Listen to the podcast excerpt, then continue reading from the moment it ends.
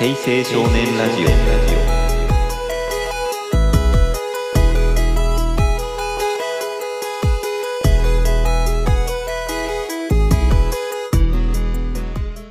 はい。ということで平成少年ラジオ第15回目の配信となります。どうもこんばんは。私この番組のメインパーソナリティを務めさせていただきます。1984年生まれ関西でアラフォーサラリーマンやってます。船右衛門と申します。えー前回前々回までは、えーコンビでの配信だったんですが今回久々にですねこうお集まりいただきましてワイワイ楽しくやっていければなということで本日も一緒に語っていただける平成少年の皆様にお越しいただいております。表人さんゆうすけさんですこんばんはこんばんは。こんばんこんばんは。はということで皆さん毎度ながらではありますが、えー軽く自己紹介の方お願いしてもよろしいでしょうかじゃあ私からいきたいと思います。どうも表人と言います。1983年生まれで今山梨県でプライベートではバリスタをやっています。好きなハードはゲームボーイです。よろしくお願いします。よろしくお願いしますお願いしますではゆうすけさんお願いしますはい、えー、ゆうすけです。1984年生まれですね。大阪でケアワークをやっております。好きなゲームハードはやっぱりスーパーファミコンじゃないでしょうか。おお、はいネオジオではよろしくお願いします。いやありがとうございます。というところでいや今回はですね、えー前準備たっぷりでですねあのテーマを持ってきておりますのでもうちょっと話したくて話したくて仕方がないなというところで前置きは置いといて早速メインテーマの方に移っていければなと思います。平成少年ラジオ。はい。ということでメインテーマの方を発表させていただきます 2D アクションゲームの最高傑作スーパーマリオワールドについて語ろイエーイ。イエーイ。すごい、ーすごいぞマ。リオワールドですか？うはいあの初回以降ではこう久々のゲームネタということで今回はもう平成少年でしたらもうかなりの割合の方が一度は触れたんじゃないかというですねスーパーファミコンのローンチタイトルである原点にして頂点とも言われているですねスーパーマリオワールドに焦点を当ててですねこういろいろ語っていけたらなと思っております。はい。まあ皆さんもこのゲーム我々の年代でゲームをやってきた方でしたら個人的な感覚ではあるんですけれどももうほとんどの人が通ってきた道じゃないだろうかというですねまあもう超ビッグタイトルだと思うんですが皆さんもどうでしょう？この「スーパーマリオワールド」ってやっぱりプレイはされてましたか？そうですね。僕もそのスーパーファミコンが家に来た時に一緒にやっぱ買ってもらったタイトルやっぱりですね本体と同時に。そうですね。発売日に買ったわけではないんですけれども、はいはいはい。やっぱりその手に入れた時に一緒にやっぱマリオは欲しいってねだってやっぱ買ってもらったああなるほどなるほど。うんゆうすけさんもこのゲームは過去にはやっぱり触れられてたというか。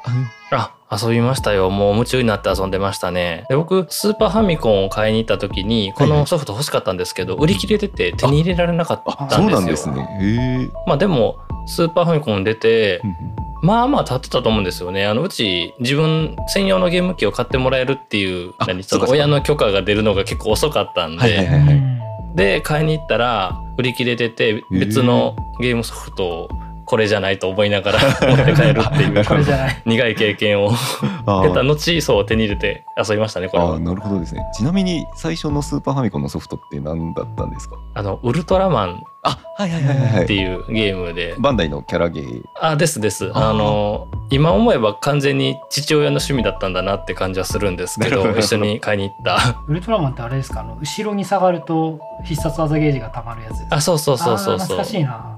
そうですそうです。これにしようって言われてあ。父親に。なるほどなるほど 特撮の方面から父親が好きっていうところでそこに巻き込まれた的なそんな感じですかね。お。そらく。いやなんかそれはそれでちょっと別の機会にお話詳しく聞きたい感じではありますが。い。い。やそうなんですよね。僕もよく僕は覚えてるんですけれども当時スーパーファミコンが発売されたのが1990年の11月だったかと思うんですが、うん。僕は小学1年生にギリギリなる前の年ですね、うん。まあゆうすけさんも同い年なんでおそらく一緒だとは思うんですけれども、で、うちの場合は4つ上と5つ上の兄貴がいるので、まあもともとファミコンは家にあって、うんで、兄貴なんかはもうすでにファミコンで家で遊びまくってたっていう経緯があったので、うんうんまあおそらく兄貴とかがこう親にねだりまくってたんでしょうね。うちにはこう発売と同時にこのスーパーファミコンっていうのが家にやってきまして、で、同時にこうローンチタイトルであったマリオワールドもですね、セットで買ってきてもらったという感じでして、これ後から聞いた話ではあるんですが、まあ、この時に出たスーパーファミコンのローンチタイトルっていうのがマリオワールドと F0 だったわけなんですが、うん。マリオワールドが定価9800円で、F0 が6800円だったみたいあで、そうなんですね。えーでご家庭によってはこう F0 の方が安いので、まあ、こっちにしときやみたいな感じでですね。まあちょっとでも出費を抑えるために F0 を買わされたみたいな家もあったとかなかったとかっていう感じで。まあうちの場合はこうやっぱり親もファミコンで、まあ、マリオブラザーズとかに、まあ、触れてきたわけなので、まあ、冒険はせずにですねこう安定のマリオという感じで、で、スーパーマリオワールドを買ってきてくれたわけなんですが、このスーパーファミコンって発売当時は、こう、定価が2万5千円だったので、うん。こう、マリオとセットで買うとなると、まあ、やっぱり合計で3万5千円くらいの出費になるっていう。結構ですね。なんか値段のことなんて考えたことなかったですけど本当に子供やったんで。そうですよね。まだ小学生1年生とかの時期なんで、やっぱり親が財布に握ってる時代だったので、うんまあ、とはいえ今からでも考えると3万5千円って結構な出費だったんじゃなかろうかというね。感じで。ただ、まあ、当時1990年の末っていうとギリッギリバブルが崩壊してないっていううん。時期なんですよね。イケイケの時期やったんですね。まあ翌年からちょっとバブルが崩壊してっていう時代に突入していくわけなんですが、まあ、やっぱり羽振りのいいご家庭であれば F0 もマリオも両方迷わず買ってたっていう家もあったんじゃないかなっていううん。感じではあるんですけれどもなんかこの辺りの発売当時のお話とかって僕は小学校1年生っていう時期でもあってうろ覚えではあるんですけれどもやっぱツイッターなんかでこの辺りの思い出持ってる方とかいればちょっと聞いてみたいなっていうところではありますよ確ね。ちょっと上の世代の人たちに聞いてみたいですね。そうなんですよ。ねそうですね。うん。僕らの世代よりもおそらくスーファミって結構センセーショナルな出来事だったんじゃないかなっていうのをうんううん。ん思ったりもするので。でそんなスーパーマリオワールドについてなんですがまあもう語るまでもなくですねこう皆さんいろいろ知っておられるかとは思うもののまあうん。一度振り返るという意味でですねこのスーパーマリオワールドというゲームについてまあおさらいをさせていただければなと思うんですが。そうですね。はい。発売日がですね、えー1990年平成2年ですね。の11月21日にスーパーファミコンの発売とともにリリースされましてうん。で当時の定価は9800円ですね。うん。こちら日本国内で355万本を売り上げましてでこれが国内だとスーパーファミコンの中で歴代2位となってましてあのローンチにてそうなんですよ。ね2位ですか。2位になってるというところで。うんでちなみに1位はスーパーマリオカートの382万本ですね。まあ、これもなかなかに桁違いの販売本数になってるかなと思うんですが。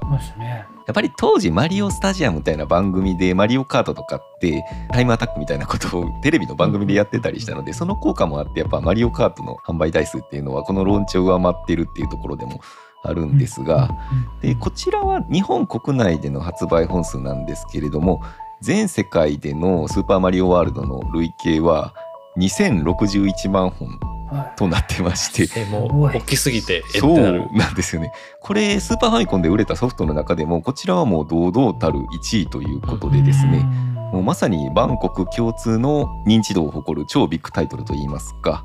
うん。まあ記憶に新しいところだとあの2016年のリオオリンピックの閉会式でもはいはいはい。安倍首相が、まあ、マリオに扮したりとかあとは国内の紹介映像でもマリオが使われてたりとかですね、うん。まあ、やっぱり日本のイメージを代表する作品になったっていうのも、まあ、この販売本数を考えると、まあ、納得の数字だなっていうところを感じるところでもあるんですがうんうん確かに。であとはタイトル。ですね。タイトルについてちょっと触れておきますと、まあ、こちら、スーパーマリオワールドっていうのが正式名称ではあるんですが副題としてですね「スーパーマリオブラザーズ」の4作目ということで「スーパーマリオブラザーズ4」っっていうのがパッケージにしっかりと書かれてまして、うんうんうんうん。そうなんですよね。なのでこのマリオワールドのことをうん。小学生当時はマリオワールドって呼ぶ派とマリフォーっていう感じではいはいマリオ4って呼ぶ人がいたなっていうのを僕の記憶の中にはあるんですけれども僕マリオ4派でした。僕もマリオ4派だったんですよ。僕はそうですねマリフォーって最初は呼んでたものの若干違和感があってそのうちマリオワールドになんか統一されていったっていう感じですね。3知ってるから4っていう感じですよね。まさにまさにうんそうですね。マリオ3の発売から実はこれ2年しか空いてないっていうのもあそうって。そうなんですよ。マリオ3が確か88年の発売だったので、まあやっぱりその自作っていう印象は当時は強かったんだろうなっていうところで、2年？そっか2年っそうなんですよ。て感じしないけどな。すそうなんですよね。まあ、あとはちょっとしたこぼれ話もあるんですけれども、まあ、この「スーパーマリオワールド」っていうタイトル自体は、まあ、日本だとこの一作だけでしか、まあ、使われていない単発のようなイメージがあるんですけれどもうん。海外版だとですね「スーパーマリオワールド」の2の副題を冠した作品がありまして、まあ、それが日本でいうヨッシーアイランドなんですよね。えそうなんですか。知らなかった。へえうんヨッシーが引き続き登場するとかスーパーファミコンの2作目みたいなところもありますよね多分マリオシそリーズうなんですよね。確かうろ覚えなんですけど国内でもヨッシーアイランドが発売される時にマリオ5だよみたいな紹介のされ方をしてる雑誌とかもあったような気がするのでん確かに5作目っていう位置づけでマリオワールド2っていうのも間違ってはないなという感じではあるんですが、うんうんあれですよね。まあ地続きというか過去の話じゃないですかヨッシーアイランドってこう。そうですね。赤ちゃんマリオ出てきますもんね、うんうんうん。そういう意味ではこうドラクエみたいに自作で過去に遡 るみたいなのも外人からするとエモいみたいなところはあるのかな。そして伝説へ。みたいな感じですよね。なるほどね。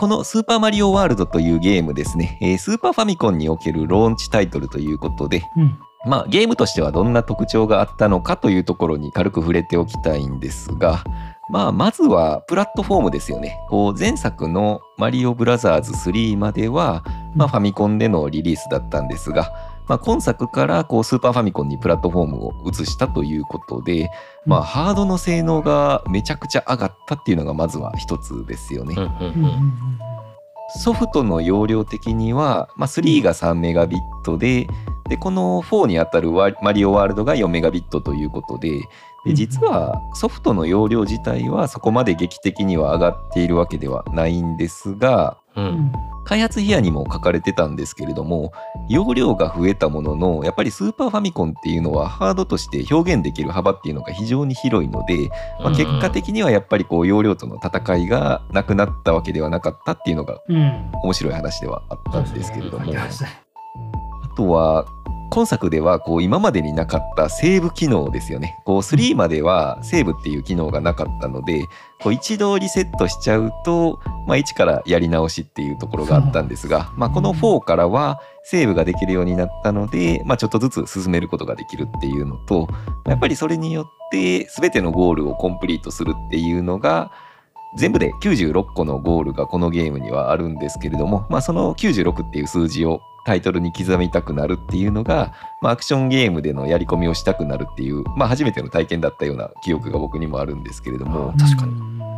でまたこのバッテリーバックアップっていうのが結構貧弱でセーブが消えちゃうみたいなことを何度か経験したような思い出があって一種のトラウマでもあるんですけれどもゲーム起動するとこうカタカナであの初めから初めから初めからみたいな感じになっててあんなに頑張って数字上げてたのにまた一からかよみたいななんかそんな風になったような記憶もあったりするんですけれども、まあマリオ3だと過去のステージに行ったりっていうのができなかったかと思うんですけれども、まあワールドが全てつながったっていうことで、まあ最初の方にステージも繰り返し遊べるようになったりとか、うんあとは今作から追加された新要素っていうところで、まあマントマリオとヨッシーっていうのが追加されたっていうところですね。はいはいはい。えーでまあマリオがいろいろな形態になるっていうのはマリオ3の方がカエルとかタヌキとか、まあ、あとはハンマーブロスとかですね、こういろいろあったので、まあ、4では逆にちょっとシンプルになったんじゃないかなとは思うんですがうんただやっぱり何より今作から追加されたヨッシーの存在っていうのは、まあ、かなりインパクトが強かったんじゃないだろうかといううんところでですね。はいはいでこのヨッシーっていうのが構想自体はかなり初期の段階からあったらしいんですけれどもそうらしいですよね。うーん。5年前ぐらいからあ考えてそうたんです発売の5年前ぐらいからっ。て考えるともうほぼほぼマリオ1とかそのくらいの時期ですよね、うんうん。だからもう初期マリオが生まれた段階からヨッシーの構想はあったっていうお話になるかと思うんですけれども、へえ、そうフ。ァミコンではできなかったから今回実現できて嬉しいっていう。そうことが書いてそうそうましたね。そうそうスペック的にやっぱりヨッシーみたいな自キャラが2つオブジェクトが存在するみたいなのは難しかったんだろうなっていうところで、ようやくそれでマリオワールドになって実現実装することができたっていうことで、まあ、やっぱりこのヨッシーが現れることによって戦略性っていうのは、まあ、かなり増したんじゃないかなと思うんですが、そうですようね。ん。まあ、今まで語ってきたように、まあ、スーパーファミコンに移ったというところでいろいろと新要素が追加されたなっていうところではあるんですが、まあ、ちょっとここからはいろいろとこのスーパーマリオワールドに関するですね、まあ、雑談的な感じでいろいろと思い出しながら語っていけたらなと思うんですが、そうですね切り口が 結構いろいろある無ので。限にありますね。えーどこから行こうかなって思うんですけれども、まあ、やっぱり特徴的なヨッシーの存在ですよねこの辺りからちょっと切り込んでいければなって思うんですが、ヨッシーですえね。ーヨッシーにまつわる思い出とかこういろいろあるんじゃないでしょうか。ヨッシー、ヨッシーに乗っていると、こうはいはいはい。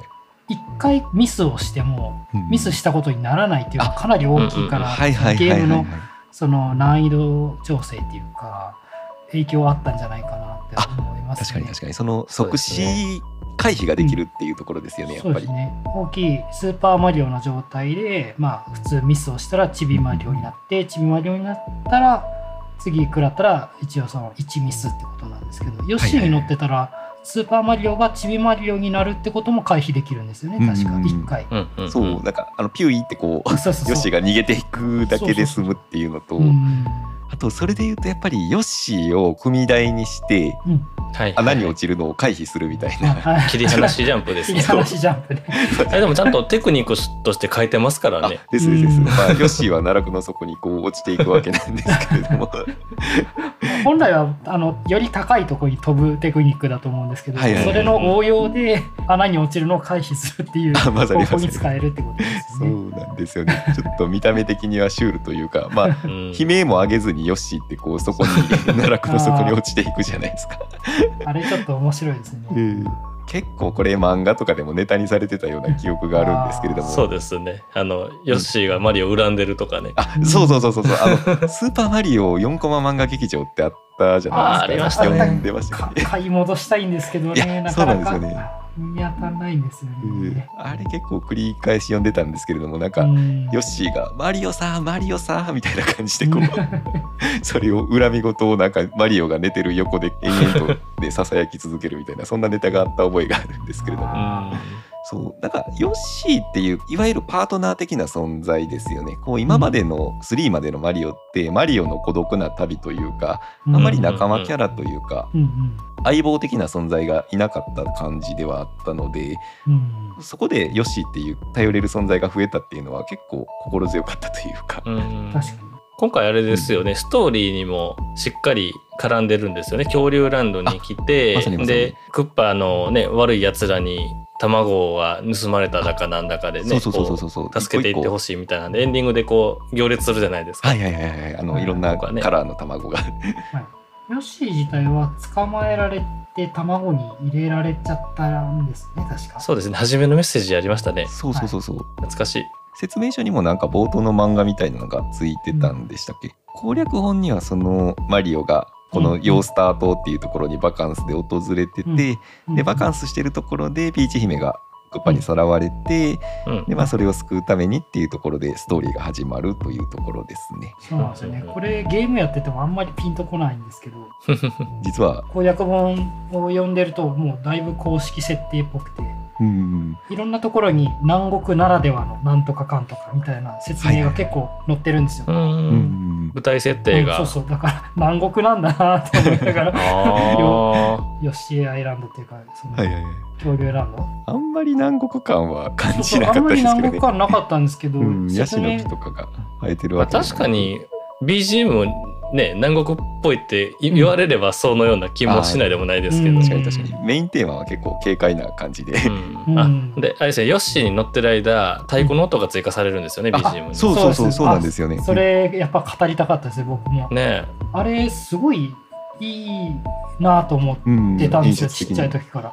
そのヨッシーに乗ってその一気にヨッシーのテーマになるとかっていうのはすごい分かりやすいんですけど、うんうんはい。はいそうではなくてその太鼓の、ね、リズムだけが追加されるっていうところだけで変化を出すっていうのはすごいアイデアだし、いやですよね。かつそのヨッシーに乗ってる間のその軽快感軽快な感じっていうのがさらにこう、追加される演出でやっぱワクワクしちゃうんですよね。はいはいはいはいはい。すごいなと思ってました。え途中で離脱しても音楽的におかしくならへんっていうのもうまいなと思うんですよ。そうそうそうそうですそうですリズム途中で入ってきても途中で離脱してもはいはい。全くその今までの軽快なね、うんうん南国っぽいと言われるそのうん。BGM 崩れないっていうのがうまいですね。はいはいはいすごい。ですよねあれも、うん。おそらくこれもファミコンだと実現しにくかったのかなっていうのを想像できますよね。うん。スーファミならならではのやっぱりその機能っていうのをこのやっぱりローンチタイトルに差し込んでくるあたりがさすが任天堂だなっていううんのを感じさせますね。あと難易度設定で言うと、はいはいお化け屋敷とお城に入れないじゃないですか。ああヨッシあーがねと入れないですね。あれもちゃんとヨッシーは怖がりだからってうん臆病者っていう確か説明があったと思うんですよ。はいはいはいはいだから敵にぶつかってもピューって言って突然パニックって逃げていったりするし、うんうんうんうん。うんあの入り口で入ってくれないから、うんうんうん。ね、マリオが背中から降りる演出が入ったりとかするんですよね。確かに確かに。ちゃんとお話に入れてる、ね、キャラクターとしてうん。ちゃんとそういうね説明があってのゲーム作りなんやって思うとそこも丁寧だなと思いますよね。うん。確かに確かにそうですね。確かに何気ない演出でそのキャラクターの正確性みたいなのを表現するっていうのが、でもあれ城の中だとよし動かせないみたいなシステム的制約ってあったんですかね？なんでしかょうね。うん。なんかそのあたりをうまく。やっぱあれじゃないですかね。あの上と下に動く行動するステージが多いからヨッシーだとどうしても上に行くあ動作ってその切り捨てのみになっちゃはいはいはいはい。うヨッシーの使い道が。だから入れないんじゃないですね。ー確かにこのダンジョン的な要素が入ってくると、ヨッシーが追加されると途端にゲーム性がバランスが崩れるから、うん。まあ、うまいことヨッシーを怖がりっていう設定を差し込むことによって、ゲームバランスを調整してたうんっていうのがそんな感じがしますけどね、うんそう考えると非常に自然で巧みなうん。演出ですよね。ね、敵食べちゃいますからね。すげえってなりますよ子確か供は。に確かに。そうヨッシー食べれない敵もいるもののも大体の敵食べれるじゃないですか。うん。そうですね。そう。で印象に残ってるのがどこだったかな？バターブリッジとかあの辺りの4面のステージでうん。はい。リフトンっていうイルカみたいなキャラがはい。ぴょんぴょん。あ可愛いですね。そうそうそうそう。ね飛ぶ、まあ、あれ敵じゃなくてあのマリオがぴょんぴょんそのイルカの上を跳ねて、次の島に渡るためのみたいなはいはいは仲間キャラクターみたいな感じなんですけれどもヨッシーはその仲間キャラっぽいリフトンを食べることができるんですよ。い そうですね。でこれ最近知ったんですけれども海外版だとこのリフトン食べれなくなってるらしいんですよ。へーおそらくですけど動物愛護的な何かしらの配慮が入ったんじゃないかなと。そういうとこもちょっと細かいよなっていうので。イルカですからね。そうまあ日本だとちょっとクジラ食べる国民性なので、まあそのあたりのローカライズというかうん。うん文化の差みたいなのが出てて面白いなと思う部分でもあるんですが。僕あの辺りもその敵やから食べれるとか味方やのに食べちゃうとかっていう区別ないところが、はいはい。なんか恐竜ランドのもともとの生態系を見てるような感じがして結構好きでしたああまさにまさに。食物連鎖みたいな。あそうそうそう。生態系っていう話で言うと結構面白いなと思ったのがクリボーっぽいキャラ出てくるじゃないですか。ああ確かに。そう。でもあれクリボーじゃないんですよね。クリボーっていうキャラで踏んでも死なないし転がるだけみたいな。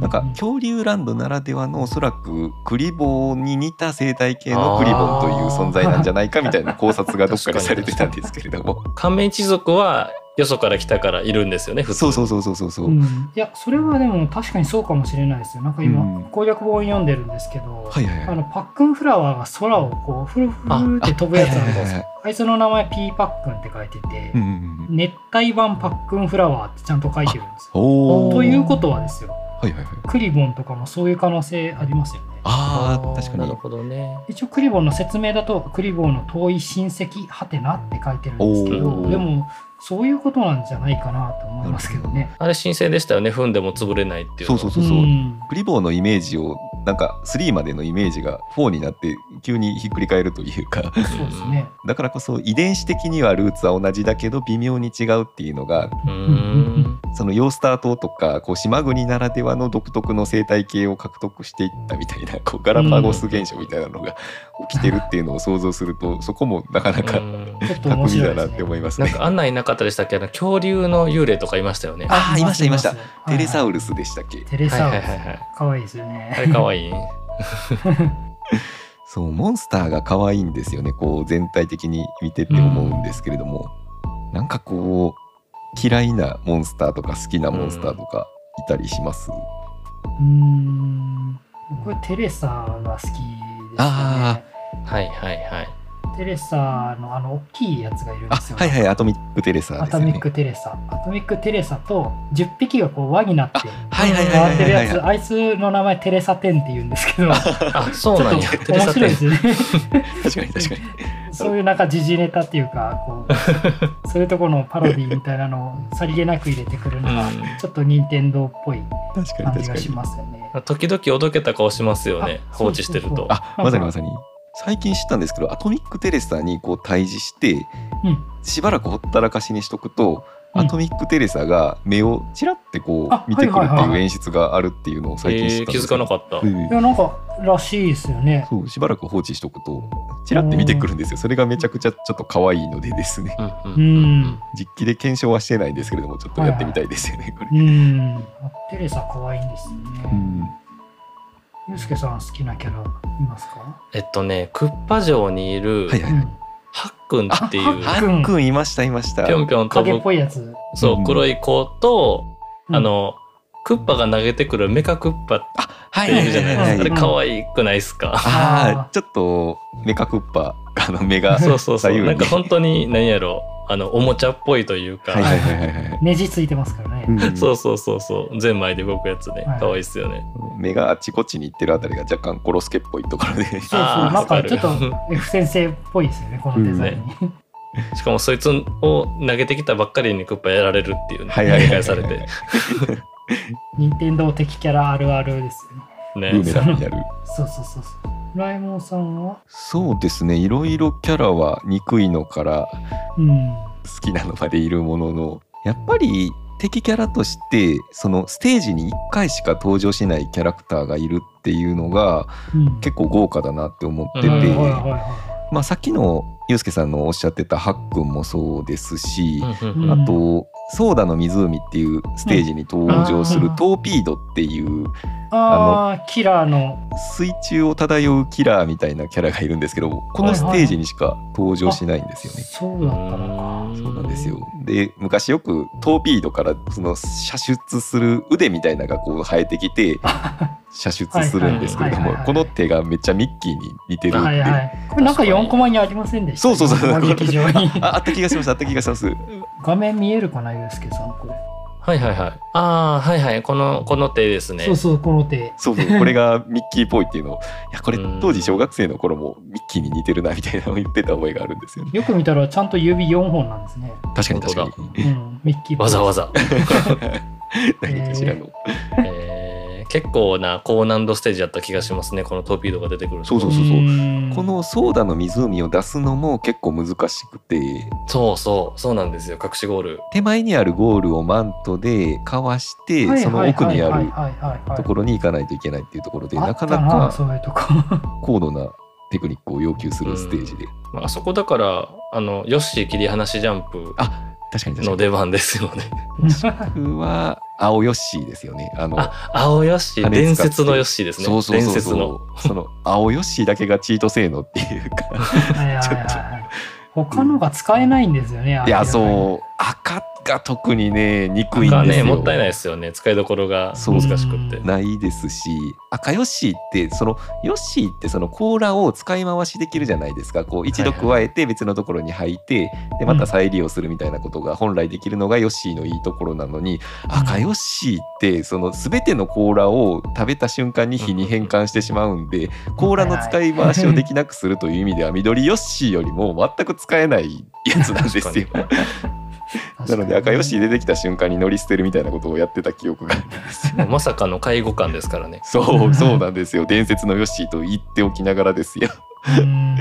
で僕思うんですけれどもこう赤ヨッシーが例えばチャージショット的にこう炎をもうすごいうん。もう敵を全部やっつけるみたいなそういうことができてたりするとまあ多少使いどころあったりするのかなとか思ったりするんですけれども。そうドラゴンらしくねうん。ちょっとぐらいは。なんかマリオメーカーか何かでそのあたりちょっと補正かかってるっていうのは聞いたことあるんですけれども、うん。ちょっと詳しくはないんでちょっと情報を持ってる方がいたら教えてほしいなうん確かにマリオメーカーでも今度のクリスマスに子供に買ってあげる予定なんで確かめてみますよ。あいいですね。ちょっとぜひぜひマリオメーカーマリオ沼にう ん沈めていただきたいうんっていうところで。確かにねほチャージショットとかできたらとか炎吐いた時に3方向に飛んでるけどこれが5つとかはい。はいはいあ5つに分かれるとかそれぐらいの工夫があったらそうなんですかよね。そうやってちょっと火力が増えるみたいなところがあれば、伝説のヨッシーの名前にも恥じない性能だったのになっていうところで、敵を追いかける炎を撃つとかそれぐらいはやってほしかったやってほしかったですね。うん 確かに。まあ黄色ヨッシーは、まあ、緑にちょっと自信要素が追加されるぐらいのとこれも微妙ですわ。で、まあ、ちょっと微妙。範囲がねしょっぱいんですよね。そうなんですよね。前後。なのでちょっと青だけが飛び抜けてて使い勝手が良すぎるっていう。う。んうんうん緑ヨッシーもなんか透明の羽みたいなのにビヨーンって空に行くと緑が青に進化するじゃないですか。はいはい青だけ明らかに優遇されてますよね。そうそうなんですよね。何だったんですかねあれは。そう。まあでもゲームバランス的にはやっぱり青でなんとかかわすみたいなところもできたりしたのではいはい。ちょっと操作が苦手な人の助け舟みたいなのになってたっていう意味では良かったなって思ったりしますね。空飛べたらね正義ですよ本当に。いやー本当に3でもやっぱピーパタとかめちゃくちゃはいはいはい。有用だったじゃないですか。とりあえず空飛んでゴールする。みたいな。はい。はい確かに。アクションの幅広がりましたねそうそう本当にね。うん。そう考えると。あうんそうそう。でその空を飛ぶ飛んでスキップするっていうところで思い出したのが、あのスペシャルコースってあったじゃないですか。はいはいはい。あの名前が面白いとこですよねそうそうそうそうそう。スターロードを越えてあのスターロード全部クリアしたら、はい。行ける特別なスペシャルステージっていうところで。最後の最後。のそうそうそう。まさにまさにチャンピオンシップのコースとかはいはいはい。マリオスタッフもびっくりコースみたいな感じで。うん。そんな名前やった気がする。もう最後のやり込み要素として非常に難しいステージが並んだっていうところなんですけれども、そこの2面でですねもうおそらく僕 2D アクションゲームで今までプレイしてきた中でこれより難しいステージ知らないですっていうぐらいに 鬼畜なコースがこのステージ2なんですよね。どんなステージかっていうと、まあ、マリオがあのバルーン P バルーンってあったじゃないですか。そのはいおはいはいはい。ーんってこう膨らんで飛んでいくみたいなんで。でそれをバルーンを中継しながらゴールを目指すみたいなところでこのステージって青ヨッシーとかマントマリオとかでスキップすることができない構造になってるんですね。もう今までマントで楽してきた子供たちを こう心をぶち折るっていう仕組みになっててもうめっちゃくちゃ難しかったんですよねこのステージ。これねなんか今もあの攻略本で見てるんですけどそうそうそうそう攻略本で見る感じではそんなに長くないように見えるんですよね。ステージ自体はそんなに長くないんですよ。ただその風船のマリオってめちゃくちゃ移動速度が遅いので体感的にはかなり長く感じるっていうのと自由の利かないピーバルーンのマリオの状態でブルーはボールをめちゃくちゃ投げてくるわ。あの花が。ー花そう 花花の花粉みたいなのがもう縦横無尽にあそこだけ弾幕芸みたいな感じになるんですよね。そう。いや僕これクリアできなかったですよあーマジっすか。その当時。なのでこっから先知らないんですよ僕。あああなるほどなるほどなるほど。いやここ僕小学生ながらにその友達の家でやっぱりこうみんなでプレイしてたんですよね。うんうんうん。スナック菓子を食べながらはいはいはいはい。ポテトチップスの油で手をベトベトにしながらうんコントローラーをぐちゃぐちゃにしながらこのステージ2をみんなで何度も何度もやってクリアしたっていう思い出があるんですよ。はだからみんなでこうよっしゃいけたみたいなのをやった覚えがありますね。い、いやー、エモいですね。なんかマリオシリーズの定番ですよね、ラスト裏面とかなるとうん。バカみたいに難しくなるっていうのが。レベルデザインがしっかりしてて、うんうん1の1から始めたら初めてマリオを触る人でも順番にね体感で覚えていける計算されてるのにラスト本当にもうクロート向けっていうか。うん いやーそこが本当にこの初心者からこうやり込み勢まで緩急をつけてあのどんな層にでも楽しめるように作ってるっていうのが本当に任天堂の巧みなところだなっていうのを感じますよね。なんかあの開発秘話にも書いてたんですけど、はいはいはい。なんかイージーモードみたいなのつけるのは簡単なんだけど、それをせずにゲームの中でいろんな人が遊べるようにゲームデザインをしたみたいな。はいはいはい。うん点線ブロックとかはその一つの例だみたいなのあああの書いてて。びっくりマークのやつですよね。そうですね。黄色とあのスーファミのボタンの色うんうんの配色の。やつですね。あれを出す出さないは自分たちで選べるんですよね。うんでもあれを押すことによって例えば落下を回避できたりとか、ちょっと敵をかわすのに役に立つところに配置されてたりとかして確かに確かに。だからこのゲームが簡単すぎるって思ったらそれを一個も出さずにクリアするっていうのを自分で選べるしうんはいはいはい。ちっちゃい子とかはそういうの全部開放してうんうんちょっと簡単にして遊ぶみたいなのを自分たちで選べるってとこはすごい巧みだなって確かに確かに。あれスイッチなしにするとえぐいぐらい難易度ありますからね。そうですよね無理じゃないかなちょっと自信ないな一番最初の一面のヨースター島の3面かなんかのあれ多分黄色ブロックをつけてたら本当に落下せずに済むんですけど、はいはいはい確かに確かに。点線ブロック出さなかったら結構な難しいうんステージになってると思うんですよね。初っ端からね難易度がすごく上がりますよねそうそうそう伸び縮みする床みたいなのが出てきてあれ一番短くなるとブロック1個分になるんではいはいはいはい。やっぱ慣れてないとあれ結構きついと思う。場所によってはもうあのびっくりマークブロック出してないとそもそも床がないから鍵をさせないとかなんかうんそういうところもあっましたね。たような記憶があるんですよ。でなんかあれですよね。キノコとか羽を補充できるじゃないですか。はいはいあのストッククアイテムというか。はいあれないだけでもだいぶ変わりますよね。あうん。あ確かに確かに。その一回失敗してももう一回変身できるっていうのかなり強いですよね。ふわふわふわって降りてくる。そうそう。あよくあれ取り逃したな。慌てて。あわかります。あの下の方に。そうそう、そうそう。あれも自分で取らなきゃいけないっていうのが、なかなかゲーム性があっていいですね。確かにね自動補充じゃないんですね。そうそう、ふわふわふわって降りてくるやつをちゃんと自分で取んなきゃいあれもおそらくスーファミならではの実装なんですよね。けない。うーん。次回へ続く。平成少年ラジオでは皆様からのお便りをお待ちしております番組への感想取り上げてほしいテーマまたまた番組への出演希望など何でもお気軽にお寄せください。ツイッターにて「ハッシュタグ平成少年ラジオ」をつけてつぶやくか概要欄のリンク先から匿名でお送りいただけるメールフォームがございますのでそちらからお気軽にメッセージなどをお送りいただけると嬉しいです。また番組のサブスクリプション登録などもぜひぜひよろしくお願いいたします。ご視聴ありがとうございました。さようなら。